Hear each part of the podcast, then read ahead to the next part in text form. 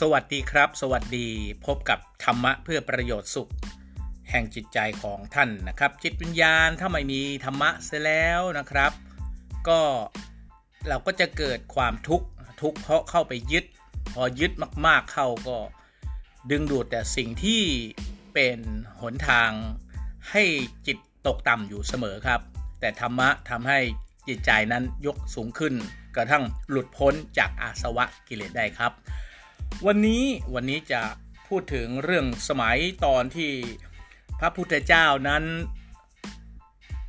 ตรัสรู้ใหม่ ๆ ครับ ยังไม่ได้มีการ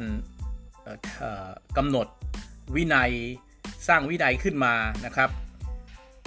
ตอนนั้นก็มีอย่างนี้นะครับคือช่วงนั้นพระพระพุทธเจ้าเองก็ไม่ได้บัญญัติเรื่องการที่จะให้พร แก่ประชาชนนะครับ ก็จะมีนักบวชที่อื่นๆนะครับในศาสนาอื่นก็มีการกล่าวหาว่า โอ้สอนอะไรเนี่ยสอนเอาแต่รับของฟรีไม่พูดอะไรให้พรอะไรเลย ต่อมาก็พระองค์ก็อนุญาตให้บรรดาพระภิกษุทั้งหลาย มีการอวยพร มีการให้พรเหมือนกับที่ปัจจุบันเนี้ยเวลาที่เราใส่บาตรพระหรืออะไรต่างๆ ท่านก็อนุญาตให้ให้พร ทีนี้พอมีการให้พรปรากฏว่าลาบสักการะก็หลั่งไหลมาทางพระพุทธศาสนากันเยอะเลย ทั้งคนทางศาสนาอื่นก็กล่าวโจมตีอีกบอกว่า โอ้พูดอะไรพั่มเพื่อไม่รู้ สอนยังไงเนี่ย คือ พอนิ่งก็ว่าพอพูดตามก็ว่าพวกเลยก็ตรัสอย่างนี้นะครับว่าบุคคลผู้ไม่รู้อะไร เพียงแค่นั่งนิ่งๆเฉยๆจะว่าเป็นมุนีก็หาไม่ครับ แต่บุคคลผู้บรรลุญาณคือมรรคญาณพ้นจากโลกธรรม ข้ามพ้นโลกธรรมไปสู่โลกุตรธรรม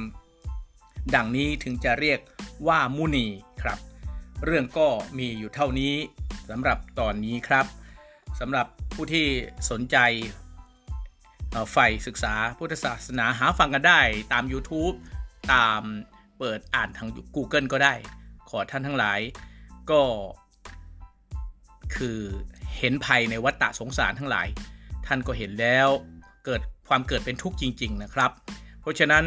นี่เป็นโอกาสดีของท่านแล้วที่จะได้มีศาสนาพุทธที่สอนให้ท่านหลุดพ้นครับ ขอให้ท่านทุกท่าน ตระหนักเรื่องนี้เพื่อความไม่ประมาท และถ้าเชื่อและศรัทธาพระพุทธเจ้า ก็ปฏิบัติมรรคมีองค์ 8 ครับ มีทานฝึกเป็นคนให้ทานเป็นต้น แล้วก็รักษาศีลแล้วก็อบรมจิตใจให้พ้นให้ได้นะครับ สวัสดีครับ